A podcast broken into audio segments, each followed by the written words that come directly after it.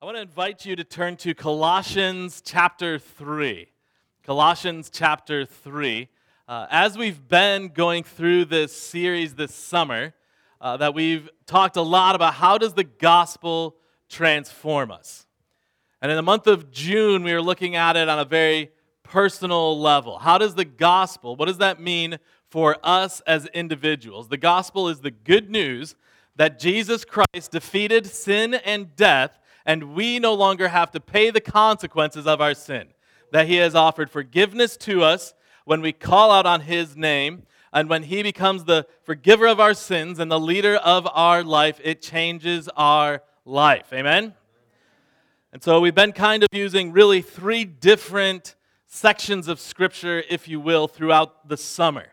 So that was June. Then in July and now August, we're talking about now what? How does the gospel that should be continually transforming ourselves as we preach the gospel to ourselves every day, what does that look like for those around us? So I'm going to start Romans 12, 1 and 2 is the passage that, again, our goal was that everybody would have this memorized by the end of the summer. And it says, Therefore, I urge you, brothers and sisters, in view of God's mercy, to offer your bodies as a living sacrifice, holy and pleasing to God. This is your true and proper worship. In today's words, it makes sense. Do not conform to the pattern of this world, but be transformed by the renewing of your mind. Then you will be able to test and approve what God's will is his good, pleasing, and perfect will. Those two words that we keep going over no longer be conformed. Being confirmed means that what's happening around you, that what's happening in the world is turning you into what the world wants being transformed is the work of the Holy Spirit through God's Word, through Jesus working in your hearts and lives to transform you into more of His character. And as you are transformed, that is what starts to affect what is immediately around you. So we've been in Romans 12, 1 and 2. Uh, David Kaya and Cam Stewart were both in Colossians chapter 3. Um, we've been in 1 Peter. Last week we were in Psalm. But this is the week that we try to bring it all together. Next week, we will be going back into Matthew chapter 8. So, what does this gospel transformation look like? So, I want to ask you, what is your scorecard for transformation? Everyone's like, I didn't get that homework assignment. I don't know what you're talking about. Uh, when we first moved down here, there was a team, I believe, of 32 people that moved down here to help plant Hope Church uh, seven years ago. Seven years ago, starting in June, July, and August. Um, Jose and Carly, and I think the Bryants, and Dana, who's in the back. I believe, I'm hopefully I'm not offending anybody. Oh, and Cam and Sarah Stewart. You guys were already living here. You didn't really move here. Um, and a couple like Joe and Caitlin, they, were, they moved here from California, but we had never met them before. Um, that's about all that's left from that original team that moved here. And we went through a thing called Cypress Project with Neil McGlowan, and it's something that uh, you've heard me talk about. It is something that uh, delivered some very spiritual gut punches to me. But in one of the sessions, he talks about scorecard. What is your scorecard for your church? In other words, specifically, what are the goals of your church? We recently just did this uh, as we've been thinking the last couple years. How do we start middle school and senior high, 9 through 12 ministry? Which, by the way, starts next week? Two weeks, two weeks. So, what is our scorecard? And one of the things in our scorecard was how do we disciple middle school and 9th through 12th graders? How do we disciple them so that when they leave, they stay involved in church? They know what to look for in a church, they know what their spiritual giftings are.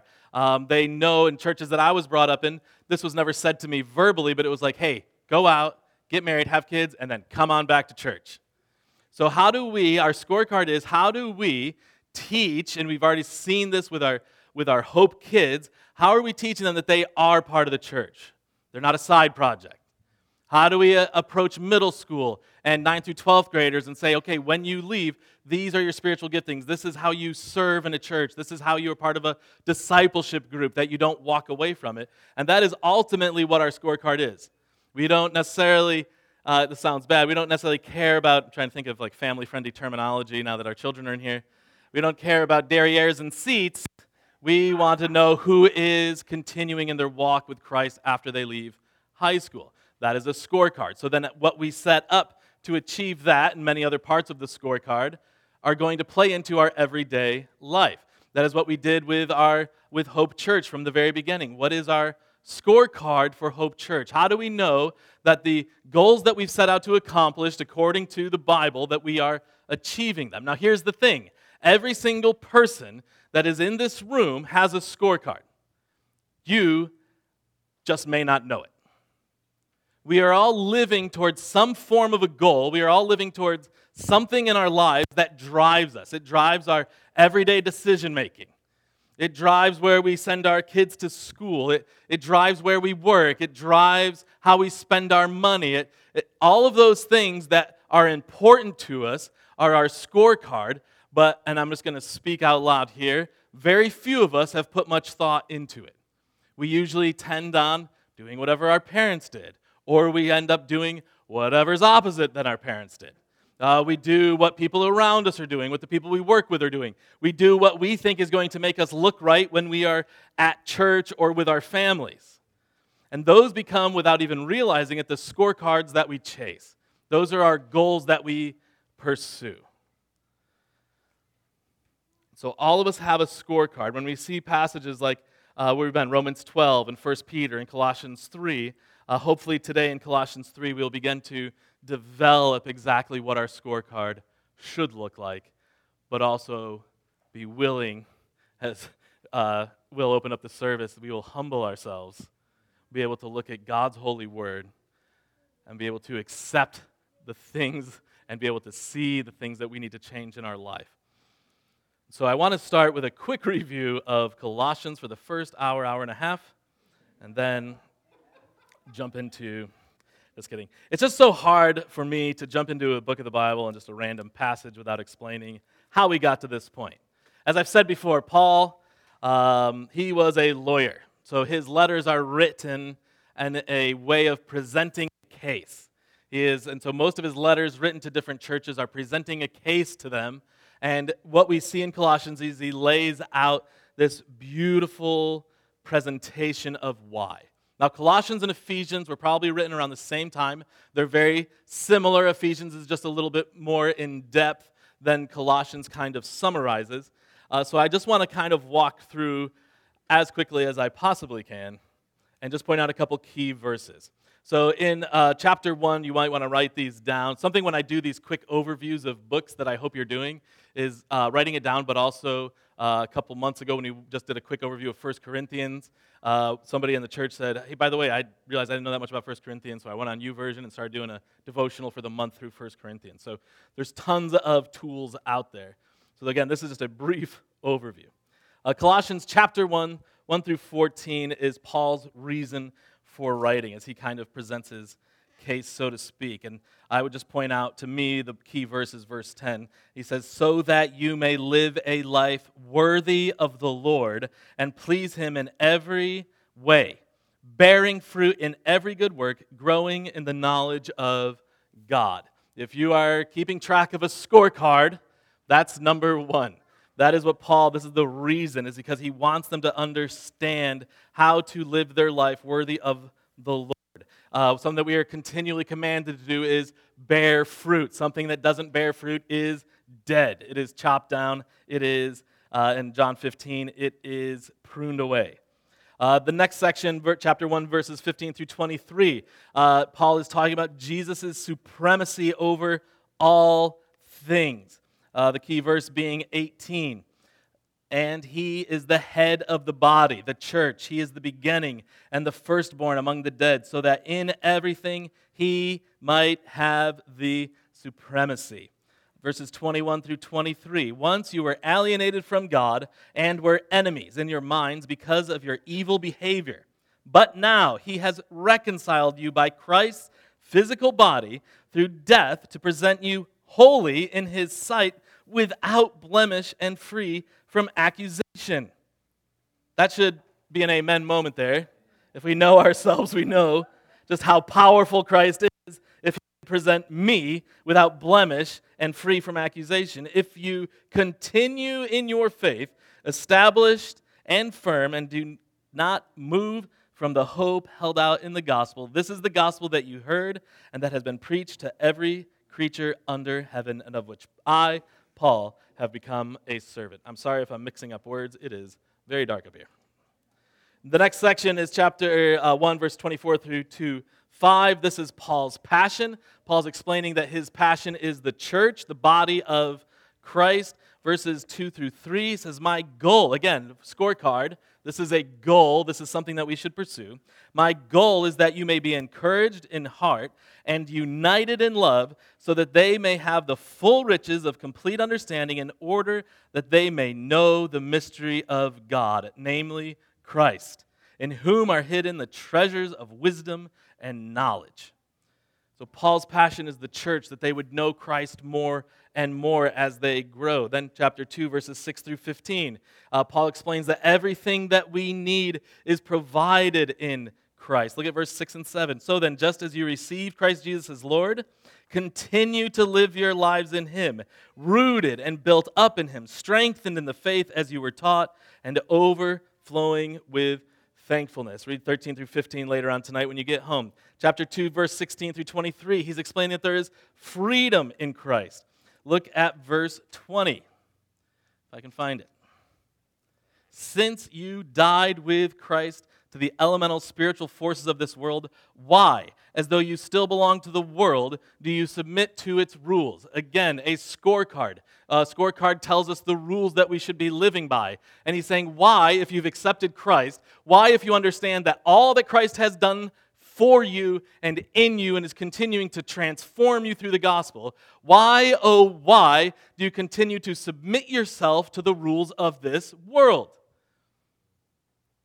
Have you ever been playing a sport and you keep getting in trouble and you realize that you were playing the wrong sport? Everybody else is playing basketball and you keep tackling them because in your mind you're playing football. Or, as I call it, that's how I play basketball.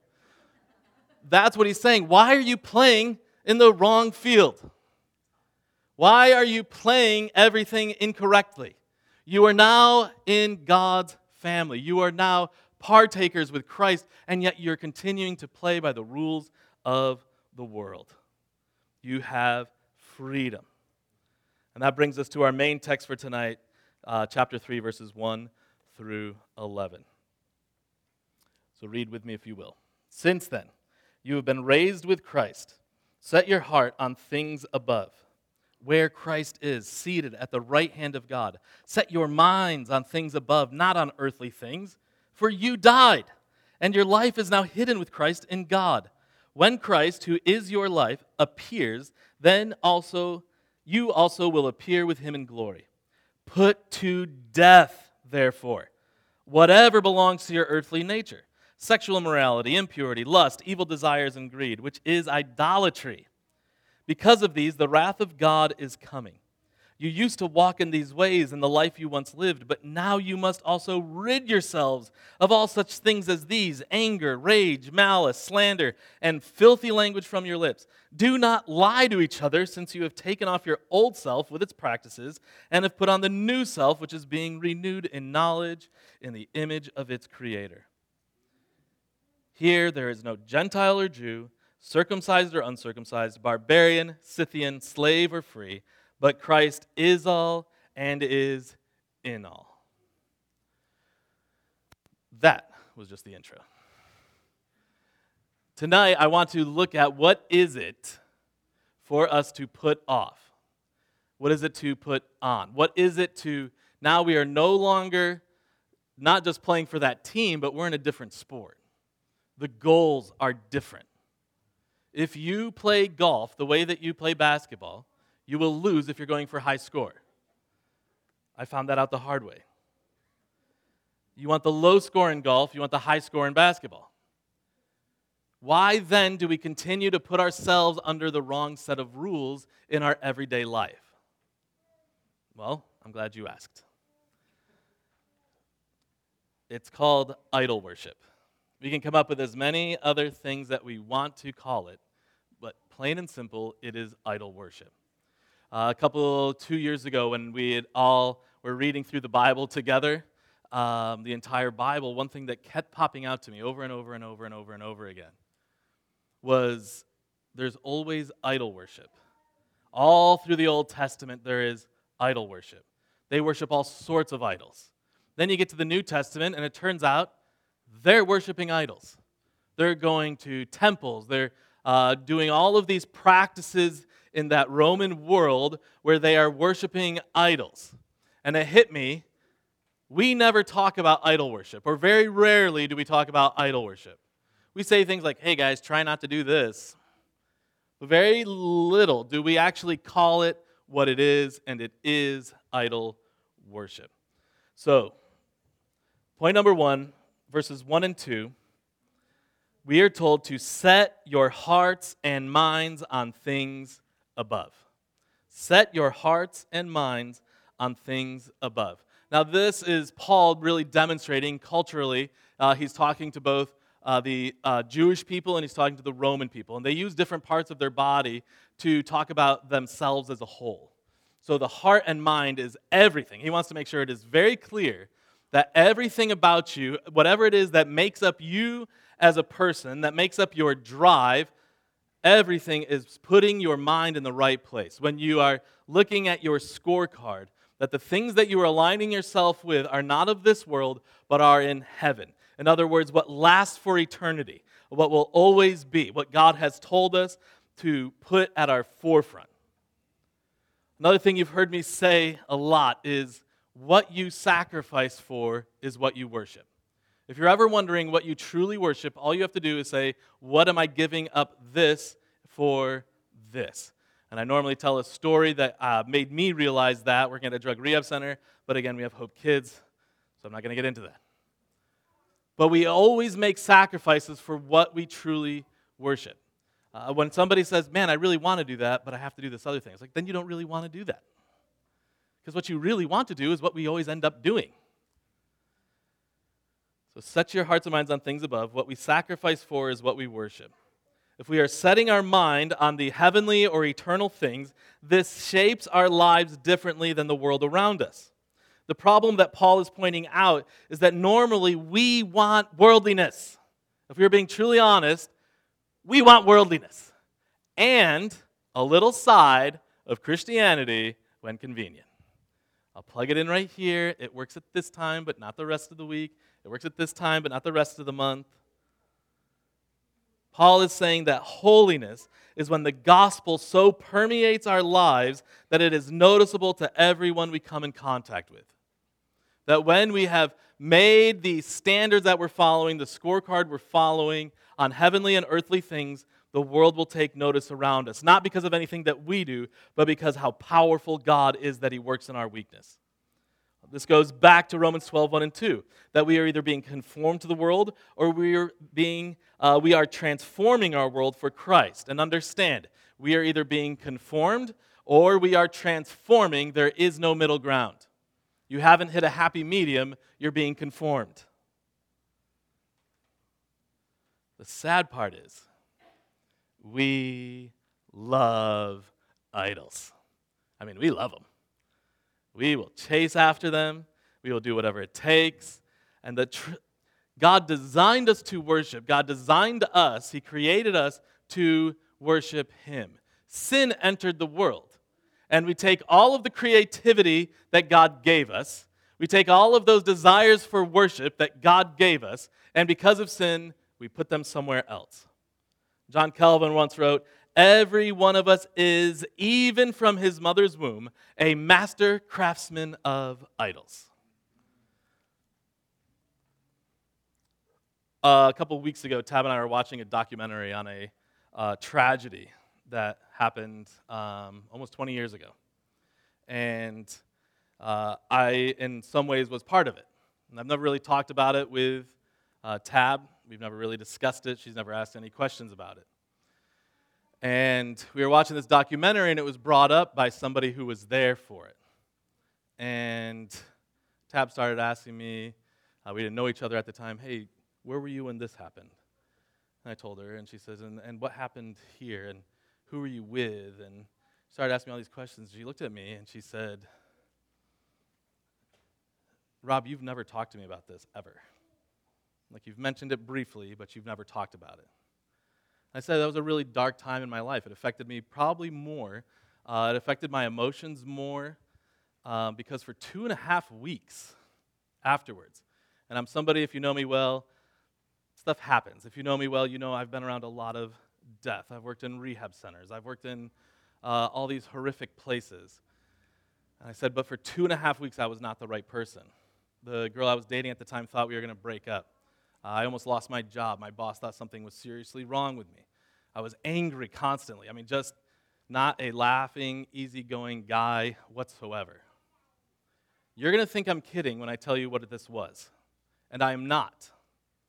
This is what started to cause me to realize something that was so mundane. And again, you're going to laugh when I say what it was, but that's how much it affected me, and I'm not kidding when I say that. In 2004, the Yankees were up 3 0 on the Boston Red Sox. The Red Sox came back and won four straight, first time it's ever been done in MLB history. All those other things I said were true. Nothing has affected me as it emotionally for such a long period of time. All the death I've been around, all the funerals I've been to, the overdoses I've been part of having to be there for somebody else, as much as that. It's a true statement. That's idol worship. I was so enraged. I actually, a really good friend of mine, uh, he took, uh, he printed out Boston Red Sox um, things and put it on the back of my truck, knowing I wouldn't see it. And when I found out, I literally shoved him across his desk, like knocked him over the desk. Probably should have been fired for it. I was that angry. That's idol worship. I had a serious problem. Sports had taken such a precedence in my life. I had found my identity in being a Yankees fan. All of these things that it never really hit me until a couple weeks ago when Tim said, Do you know you've never actually, we were watching a documentary on Derek Jeter. He said, You've never actually talked about this. I told you you would laugh, but I'm being dead serious. That's idol worship. And if we were to start going through all of our lives, we'd start to recognize the things that we, mundane things, things that shouldn't matter that much, but we have put such an amount of pressure on. We were designed to worship, we all worship something. Every one of us is, even from his mother's womb, a master craftsman of idols. Uh, Ken Sande, in his book Peacemaker, uh, there's a copy. By the way, if you ever want to buy books off that bookshelf, that is Oakbrook Communities. We kept it out because there's a lot of really good resources on there. Uh, Mark just recently came into my office with me and Will this last week and said, Hey, I have to pack up. This is their offices back here. So I have to pack up my office. And I realized the easiest way for me to pack up is just to tell you guys whatever books you want, go to grab off the shelves. We can't turn down free books. So I'm going to be mentioning a lot of resources. Chances are I have many copies currently that I will gladly let you borrow. But from the book Peacemaker, Ken Sande writes Most of us think of an idol as a statue of wood, stone, or metal worshipped by pagan people. But the concept of idolatry is much broader and far more personal than that. An idol is anything apart from God that we depend on to be happy, fulfilled, or secure in biblical terms, it is something other than God that we set our heart on that motivates us, that masters and rules us, or that we trust, fear, or serve. In short, it is something we love and pursue more than God. Good news for you in verse 5. Paul says, Put to death idolatry. Let's close in prayer. Put to death idolatry. What is idolatry? Ed Welch writes The true nature of all idolatry is that we have chosen to go outside the boundaries of the kingdom of God and look for blessings in the land of idols. In turning to idols, we are saying that we desire something in creation more than we desire the Creator. You go to Romans chapter 1, that's what we see is uh, Paul is saying, people, from when, when sin first entered the world. They would go out and find a rock or a tree, and they would cut down the tree, and they would carve the tree into what they viewed God as. And then they would dedicate their worship to this carved tree. Why? Because that tree stump is everything they wanted. In idol worship, we always take something that we truly want and desire and that we think that we can control and then we let it control us. and we look back and say, but these are just rocks, these are just pieces of wood. How stupid is that? But they would start to walk through our lives and be able to see what we are truly dedicated to. They would look at how we spend our money and see what we're truly dedicated to. They would be able to examine our lives and go, How stupid are they that they worship these things? You see, there's a battle for your hearts and minds. And the gospel shows us that our scorecard changes drastically when we follow Christ. If the scorecard we are following makes us look and act like the world around us, it is telling us that we are involved in idol worship. Think about it. You go out to a lunch with coworkers, and the things that they're complaining about are the things that you're complaining about. You're unsatisfied with your uh, marital status, whether it be married or single, or, or you want kids or you don't want kids, or whatever it is. And they're saying the exact same thing, and it's to the point where it is controlling your life. That you are doing things that you know are wrong, that you are doing things that you know is not what God has for you, that the scorecard that God has given us you are violating because everyone else around you is doing it then we have to accept that what we have put our hearts and minds on is no different than those that do not know Christ. That's idol worship. When we start to uh, make sacrifices of the very thing that God called us to do, uh, I was going to use uh, the other illustration is let's say all of a sudden, and sometimes these are great things. I have seen ministry and I have seen positions in ministry just as much idol worship as somebody who is addicted to crack. And I've seen that happen over and over again. Their identity is in the position and not the calling. Their identity is so wrapped up. So let's say I, I all of a sudden have this great idea for a ministry opportunity, and I was like, you know what I'm going to do to start reaching people in our community? I'm going to go to Kickin' Chicken and watch every Yankees games so I can build relationships with all the other Yankees players or all the other Yankees fans in the area. And you're like, okay, in concept, that's an interesting idea. I mean, I know a lot about the Yankees, I know a lot about their history, so I'm just going to go there. And then you start to realize that they play 162 games in 180 days. But I'm there every game. And all of a sudden, my wife is not enjoying the fact that I'm gone all evening, especially when they're on the West Coast. And all of a sudden, I'm not at church anymore. And you're like, hey, Rob, you have been missing a lot of church lately. It's like, no, no, no, this is ministry.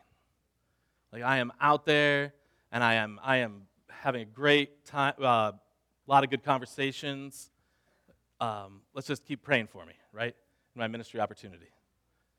And all of a sudden, the things that God has called me to, being a husband, being a father, being an active part of a local church, then I start not really being able to give to church because it costs money to go watch these games. So my giving changes, but it's for ministry technically. Like they're not giving me the free food no matter how much I ask. Well, all of a sudden, what was started as a good thing, when we line it up with what God has specifically told us to do, it's become an idol. And now I'm just doing something because I enjoy doing it. But I've called it a ministry and I've put all this emphasis on it. So, how do we identify idols in our lives? Well, again, I'm so glad you asked. This is where the parents get their handouts. And so Chris and Jose, um, and Jose, basically, if I say Jose, half the church will stand up and go help him. Um, if you're a guest here and you forgot a woman's name, just call her Sarah. Chances are you're correct. And if you can't remember a guy's name, just say Jose, and chances are you're correct. Um, these are handouts for you to do at home, not right now. Uh, sit down with a uh, spouse, sit down with a roommate, sit down with somebody who loves and cares for you, sit down with your community group and start to work through some of these things. If you're sitting here going like, I've passed every test so far, no idols in my life, uh, this will help you find those. Um, so, how do we identify idols in our lives? Well, he gives us five uh, in, in these verses that continue on. And he says, Put to death, therefore, whatever belongs to your earthly nature. Why? These five are the root causes of of every idol that I can think of. One, sexual immorality. Two, impurity. Three, lust. Four, evil desires. And five, greed. Uh, we are not going to go into all five of those again because of present company, so we're going to focus on the last two. The last two are evil desires and greed. An evil desire is a self indulgent craving that displaces proper affections for God. When we think of something that is evil, somebody with evil desires, we think of somebody, uh, Adolf Hitler comes to mind. Evil desires. He was killing people. He was, uh, it was just atrocious uh, what he did and the people that followed him did. That's evil desires. What we don't like to think about is that I am a man with evil desires because of our comparisons. We compare ourselves to uh, other humans and what they've done, and we're like, well, I'm not that bad. We compare ourselves, if you will, to a holy God, a perfect Savior. All of a sudden, that starts to change the way that we see our desires. And in fact, anything that is us wanting to chase, that craves something, that we put the affections that we have that were meant for God towards something else, that becomes an evil desire in our life. That becomes idolatry. The second is greed. Greed is the excessive desire of acquiring more and more for oneself. So, when we have a desire to get something, and the reason for getting something is because it is for our own comfort, that is evil. What do we always say? The gospel is always about sacrifice and humility, not comfort and privilege. What we like to believe is that first we chase our comfort, then we get the prestige that we want, whether it's at work, the position, how we're viewed socially, then we have time for God. Then we can give to God. Let me buy Christmas presents for everybody that I know because I know what they want, and I just won't give in December or January and we'll make up for it later. We chase after things because of our own desires. We want to make sure we are viewed correctly. We want to make sure that we are set up for the future, even though you're not guaranteed for the future. We want to make sure we have the right uh, house, vehicle, neighborhood. Uh, you can go into it and it has nothing to do with the glory of God. It has everything to do make sure we are viewed correctly by the people that we are so desperately trying to impress more so than God. So evil desires and greed, they demonstrate themselves in, in where we spend and how we spend our money, uh, how we use the resources that God has blessed us with. Uh, they demonstrate in our time usage. They demonstrate themselves in what our relationships look like and the amount of effort that we put in for and what relationship we are chasing after. Uh, that we, we tend to use all of these things money and resources and time and relationships and we use them to better ourselves and not for God's glory. That we chase them in a way to make sure that it's what we want and not necessarily what God has for us. Anything that fits into that category is helping us identify idols in our lives.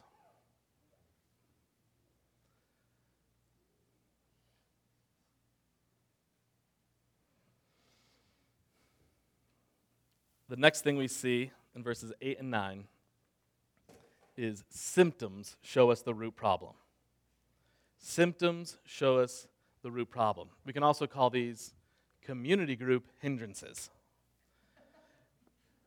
if you're wondering why your community group just isn't clicking, uh, why nobody really wants to show up, these may be parts of the problem.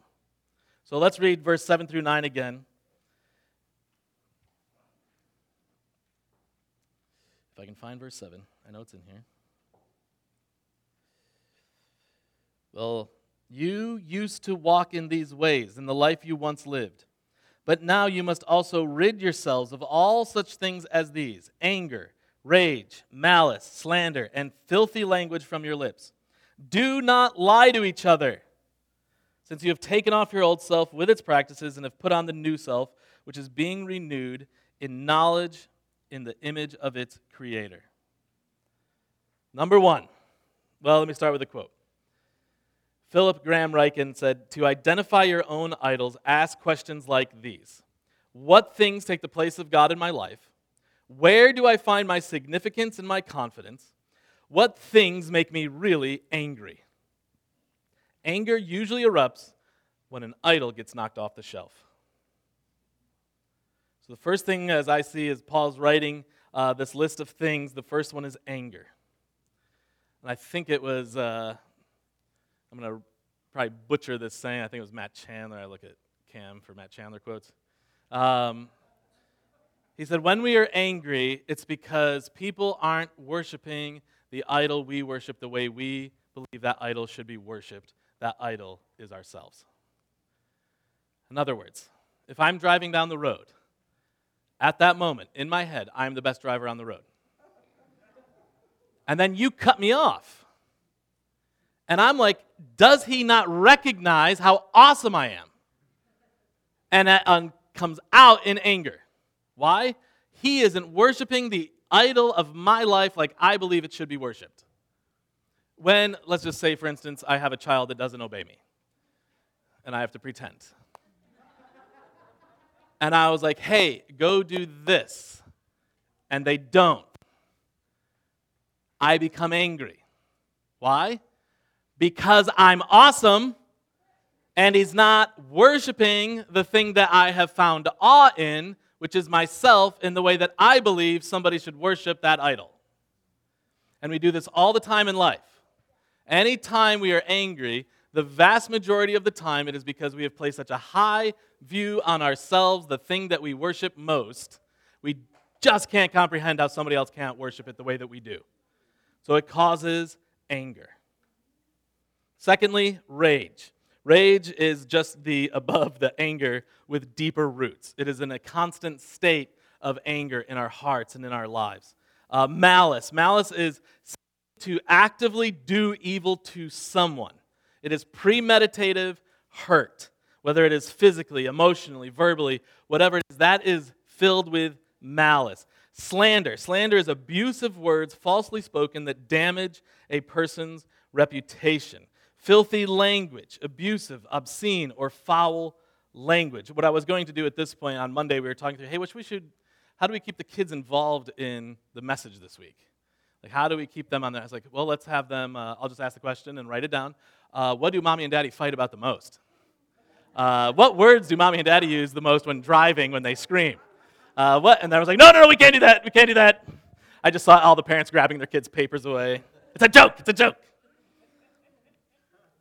And lastly, lying. We are a giant room right now of liars. Lying is intentionally deceiving someone else with our words. Here's what I mean I am extremely frustrated at my house. And then I drive all the way to work. I literally live right over here in Quail Harbor 5. I drive all the way to work and I come in and Will sees me like, How you doing? I'm like, I'm good. I know I'm not good. Will probably knows I'm not good. And I just lied straight to his face. Lying is one of the biggest hindrances in our community groups. We lie to each other constantly. God is a God of love, and God is a God of truth. And we have twisted around in our mind that if I really love you, I'll lie to you. Because I don't want to cause any problems. Hey, I'm sorry if I was singing too loudly. Is my voice good? Yeah, your voice is great. Didn't even notice. 10 minutes later, if I sit in front of that guy one more time, malice is going to happen. We, we ask each other, hey, do you think this is a problem that I'm doing this? No, you're good. People tend to raise their voices as they lie. I don't know if you know that or not. Everything's all good. No problem.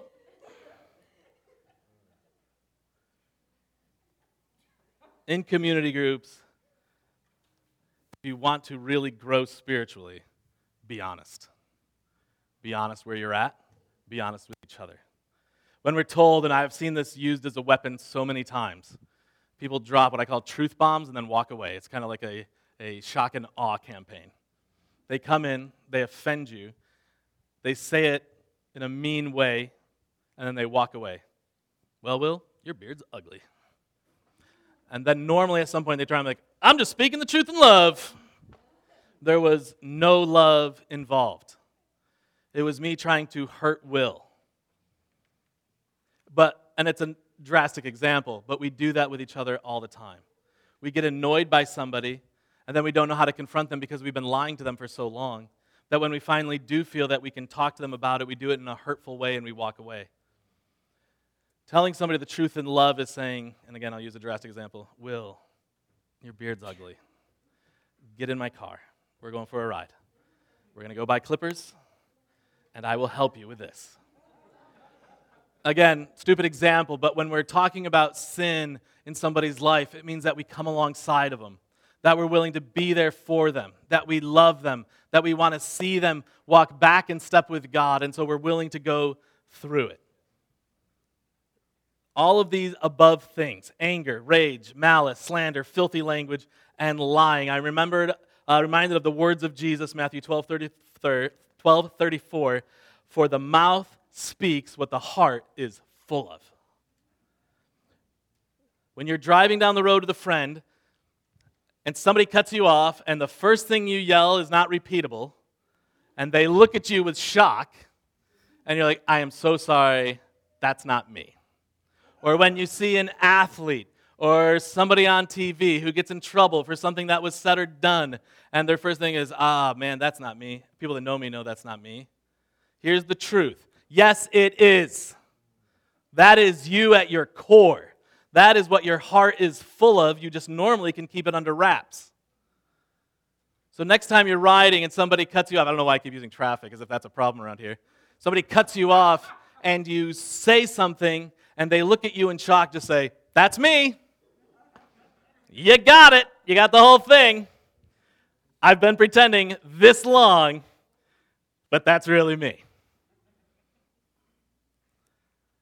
For the mouth speaks what the heart is full of. All right, on the application for tonight. This is God's prescription. In 2 Peter, um, verse 1, or chapter 1, verses 3 through 4, Peter writes to us and to me, this is such a verse of promise. Peter says, His divine power has given us everything we need for a godly life through knowledge of Him who called us by His own glory and goodness. Through these, He has given us His very great and precious promises, so that through them you may participate in the divine nature, having escaped the corruption in the world caused by evil desires. Think about this for a second. His precious promises. You and I, first, let's get a realistic view of ourselves. We are idol worshiping liars. We all have sin in our life. But God loved us so much, He sent His Son to die a miserable death, to take our punishment on Him, so that we, sinners, hideous people, full of evil desires, full of greed, full of malicious thoughts towards other people. He called us to Himself. That we can call out to Him. That we can have forgiveness. That we can experience that type of love. That we can experience that type of joy and that type of peace that only a Creator God can give. That we don't become perfect right away, but when we are covered by the blood of Jesus Christ, when God looks at us, he sees his son's blood and he sees us as righteous and blameless. And then we say, well, how could he use someone like me? And God says, because I'm that powerful, that I can use you, Rob, that I can use you to be a demonstration of just how powerful I am, because everybody knows you can't change yourself. It's got to be a miraculous working of the Holy Spirit through God's Word to draw you back to me, to draw you into how I ask you to now live. So, what is God's prescription for us? And these are the passages that we've been in, uh, verse 12 through 17. Paul writes, Therefore, as God's chosen people, holy and dearly loved, clothe yourselves with compassion, kindness, humility gentleness, and patience. Bear with each other. Key to community groups right there. Circle that. Bear with each other and forgive one another. That is a key to life. Forgiveness. If any of you has a grievance against someone, forgive as the Lord forgave you. And over all these virtues, put on love, which binds them all together in perfect unity. Let the peace of Christ rule in your hearts. Since members of one body, you were called to peace, and be thankful. Let the message of Christ dwell among you richly as you teach and admonish one another with all wisdom through psalms, hymns, and songs from the Spirit, singing to God with gratitude in your hearts. And whatever you do, whether in word or deed, do it all in the name of the Lord Jesus, giving thanks to God the Father through him. This would take about a year to actually preach through, and that's being generous. When I read a passage, like just reading verse 16 let the message of Christ dwell among you richly as you teach and admonish one another with all wisdom through psalms, hymns, and songs from the Spirit, singing to God with gratitude in your hearts. That's the second time I've heard Jenny uh, tell the story of, God, of Jesus saying, Well, there's this incredible lady in Thailand who in the rice paddies worships me. Nobody famous? Well, she's pretty popular among my part, where I come from. It brings me to tears almost every time. We can laugh at it, but that's what real worship is. Real worship is that through our daily life, this is what is coming out. That's all. Getting sidetracked. So, what is God's prescriptions? Five things. Again, this is a, a very vague, if you will. Um, this is taken, it's just my paraphrase from what Paul David Tripp wrote in his book, Awe. There is one copy left back there.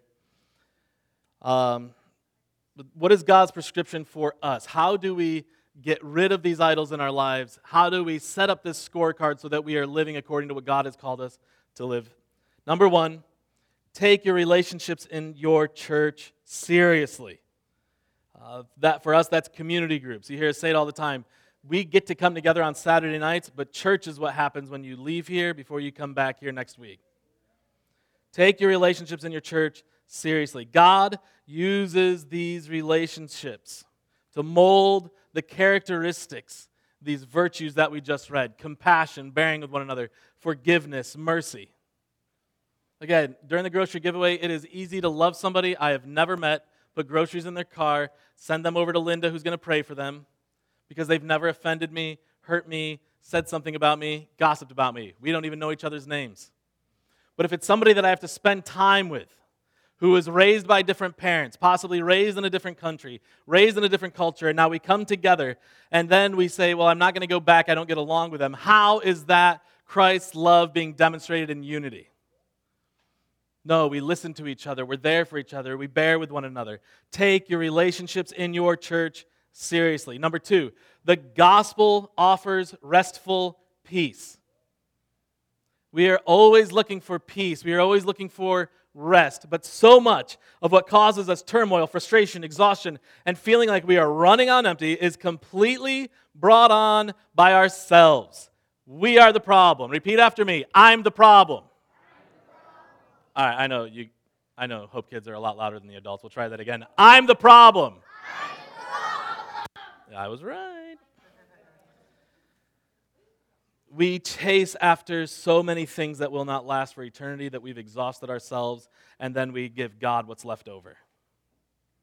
We've chased after peace in anything that the world has promised us, but as Solomon says in Ecclesiastes, that we are just chasing after the wind, we will never catch it. Those things don't last for eternity. I call them phantoms. You chase and chase and chase a phantom, you end up tired and you still haven't caught it.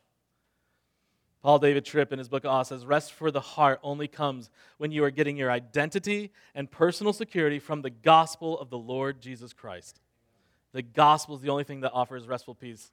In a couple years, we'll finally make it to Matthew 11, and we're going to do a whole part uh, study on that. Number three, understand your life is no longer yours but God's. Understand your life is no longer yours but God's. Romans 12, 1 and 2, a living sacrifice. How many of you watched the documentary I asked you to watch last week? Two, three, four. All right. We failed. watch Sheep Among Wolves, part two. You can watch part one, but watch part two.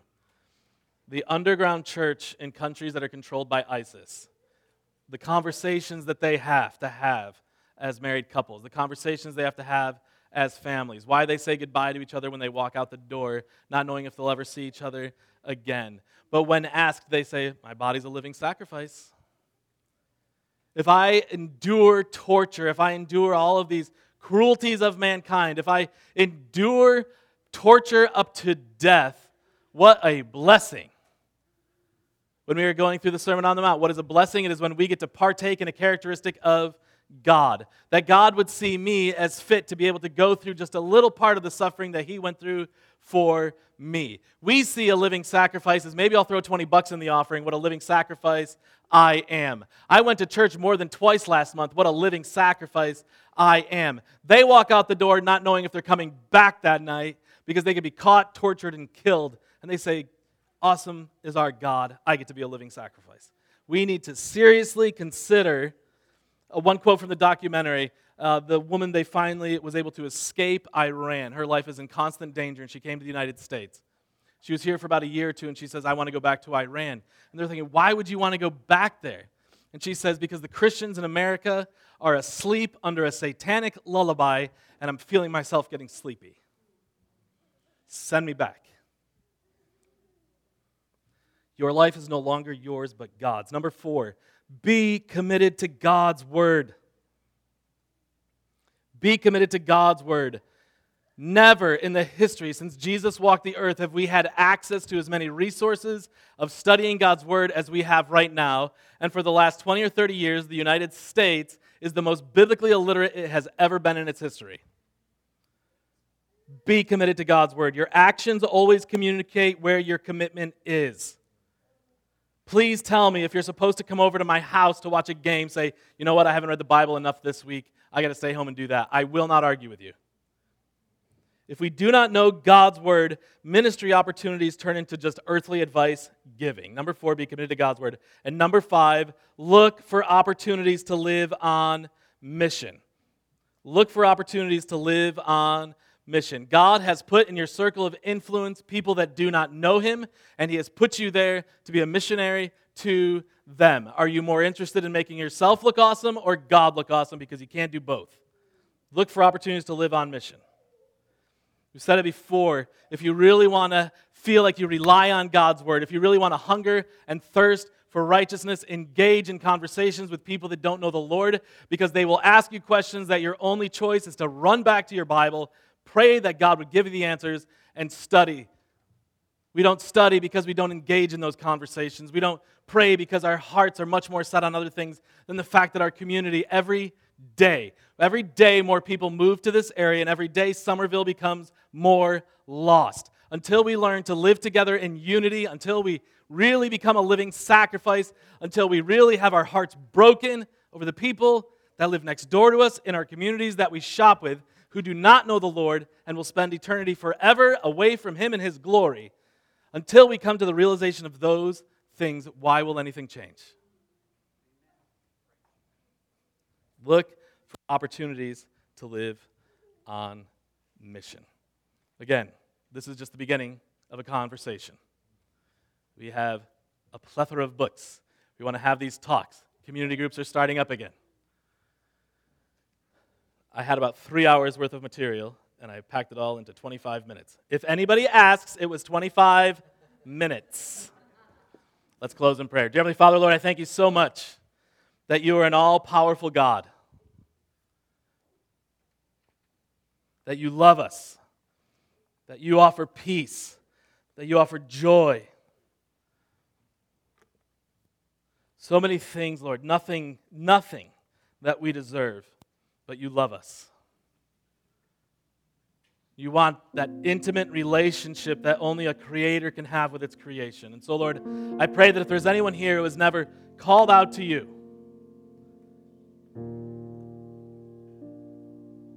confessing that they know they've sinned, that they know they need a Savior. Lord, I pray that you would convict their hearts their minds, that they would call out to you and that you would become the forgiver of their sins and the leader of your life. Lord, I pray for those that are in here that do know you, that you would continue to convict our hearts, that we would, as the song says, that the things of earth would grow strangely dim in the view of your glory and grace. I pray that you work in our hearts, Lord, that we work together, that we go arm and arm, that we bear one another's burdens, that we love each other, that we have unity, that we can demonstrate to the world just how powerful you are, and that they're asking us, How can I know this Jesus too? And I pray these things in Jesus' name.